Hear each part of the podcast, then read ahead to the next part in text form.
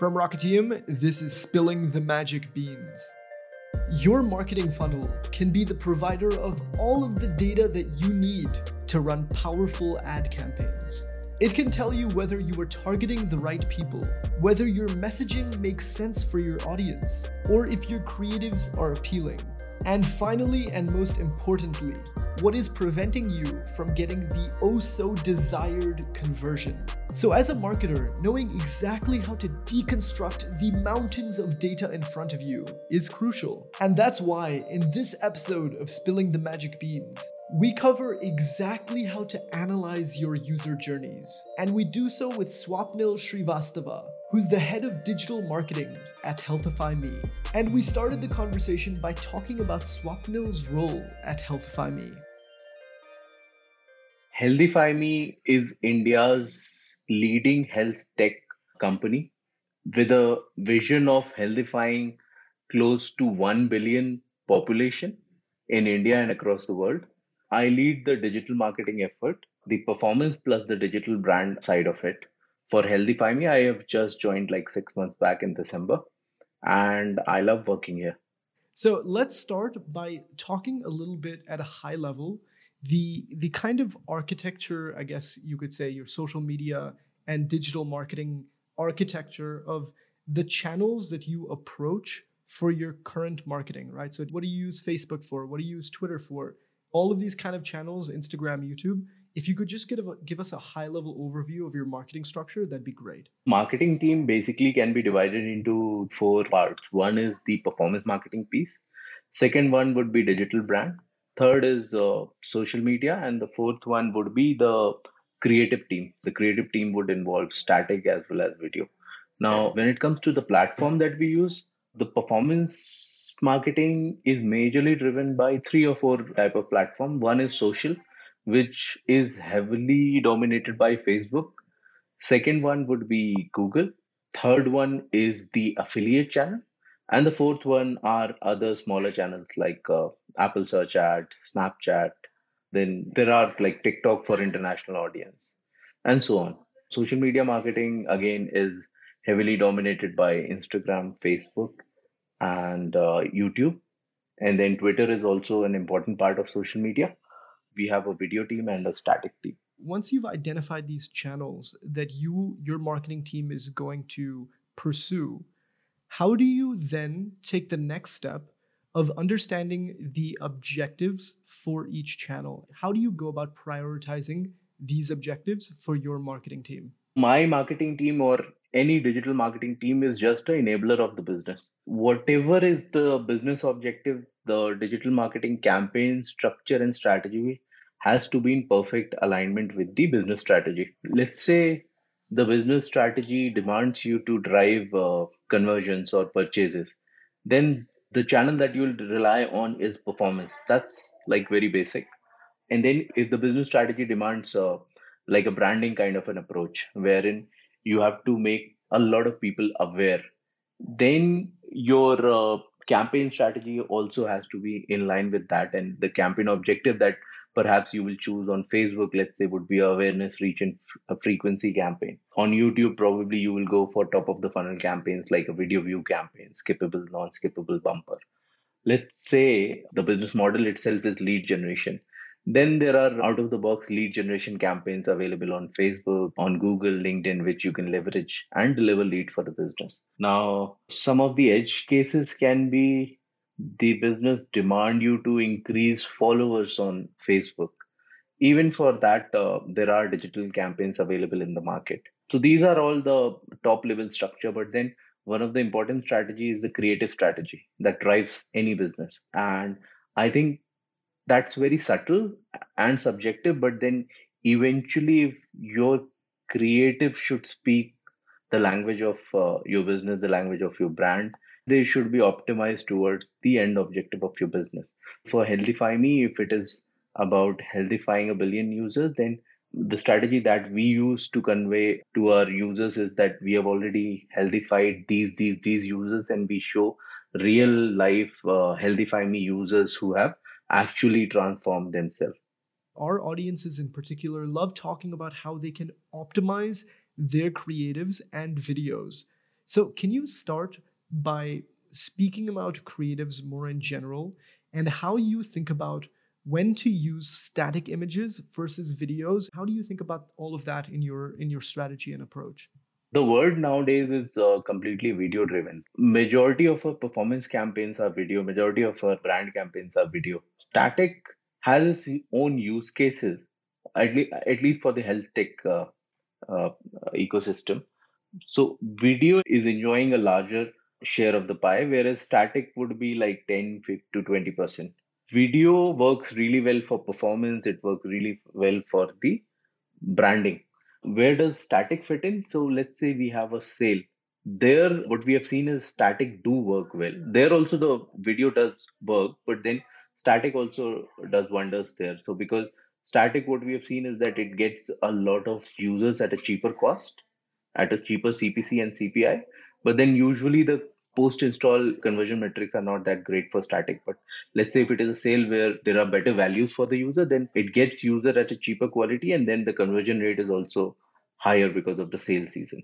Why do you think that static images lead to a lower quality lead and a lower quality conversion? Think of it from the perspective of a user. He's not that engaged into a static creative. With video uh, he's probably seeing a video of let's say 15 to 30 second and he's totally immersed in that video. He's with us in our story that we are trying to tell.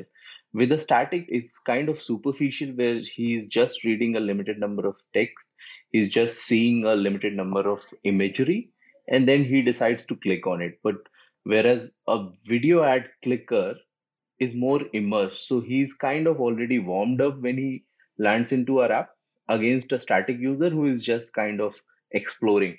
In your experience, what are the key components and messages that need to be involved in a video to communicate the message that you're looking to to your user? We have tried many types of creative. We have tried a single user testimonial. We have tried multiple user testimonial. We have tried diet plan videos wherein we promote diet plan for specific needs and within these broader categories broad three categories we have tried different variation. For example for single user testimonial we have tried promoting let's say a calorie counter feature versus a coach feature versus exercising weight loss. What we have seen is that what decides the success of a creative is not your end uh, optimization metric. For example if your end uh, success metric for uh, creative testing etc is uh, roi we go a step beyond that and we study the full user journey of the users who are coming from that creative. A creative might have a very high ROI, but that does not necessarily mean it's the best of the creative. What we have figured out is that there were few creatives which were yielding a very high ROI, but then they were yielding high ROI because they were getting users at a very cheaper cost. But when you analyze the long term behavior of the user, those were not very sticky on our platform, or the average order value of, let's say, a six month cohort of those users were not that great. What we do here is we analyze the full journey of the users from click to install to onboarding to lead to conversion, purchase, and eventually ROI. Another interesting thing that we figured out was there were certain creative which was getting us a lot of users with medical condition. And medical condition users generally have a higher average order value for us. Now we took that insight and incorporated that into our creative strategies. We came up with a creative with a mashup of a lot of users who were talking about medical condition. Another insight was let's say there was a particular creative which was getting a lot of female users. For us uh, female has a higher stickiness than a male user. So we incorporated that uh, into our creative strategies, wherein we ran that uh, female creative for a female cohort of audiences. And similarly, people who are selecting their requirement as, uh, let's say, weight loss or a coaching, those users are also valuable for us. How you build value propositions and how you go about testing which value proposition will work against which audience. Any digital marketing campaign can be broken down into four P's. You have your campaign objective, which dictates your optimization strategy, the bidding strategy. Then you have the audiences, then you have the placement, and then you have the creative. All these four, they have to work together like a well oiled engine. Let's say your campaign objective is to get purchases. You are running ad for a male versus female and then you further bifurcate your audiences into younger and uh, slightly older audiences. So you have male up to 18 to 25 and 25 and above. You have female 18 to 25 and 25 and above female placement can be either facebook instagram youtube whatever you decide and then the creative strategy for a younger female you would probably want to portray a younger female. Similarly, for a older female audience, you might want to portray a character who is a mom in her real life and she has transformed herself. After being a mom, she has transformed herself to her pre pregnancy shape. Similarly, similarly for uh, the male audience, there would be audience that is less than 25 for them you want to portray a younger guy. And for uh, 25 plus year of age you want to portray someone who is a father of two kids.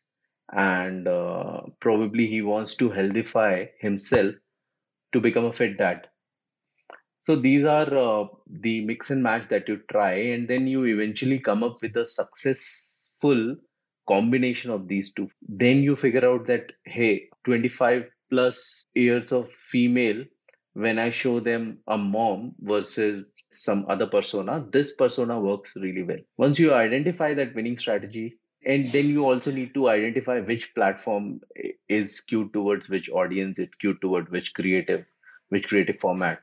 And then probably once you have identified those winning combination of optimization, audience placement, and creative strategy, that's when you form a beautiful story. You get a winner combination and then you can scale it up from there. Before we end, is there anything else that you'd like to add on? I cannot stop myself from emphasizing on the basics. So, when I mentioned that you should study the entire user funnel, the user journey, I really mean it. And that's like a core of our strategy here. We deep dive a lot into the data, be it even a simple creative testing or complex campaign strategy. We dive like anything into our data and then uh, decide the strategy basis that.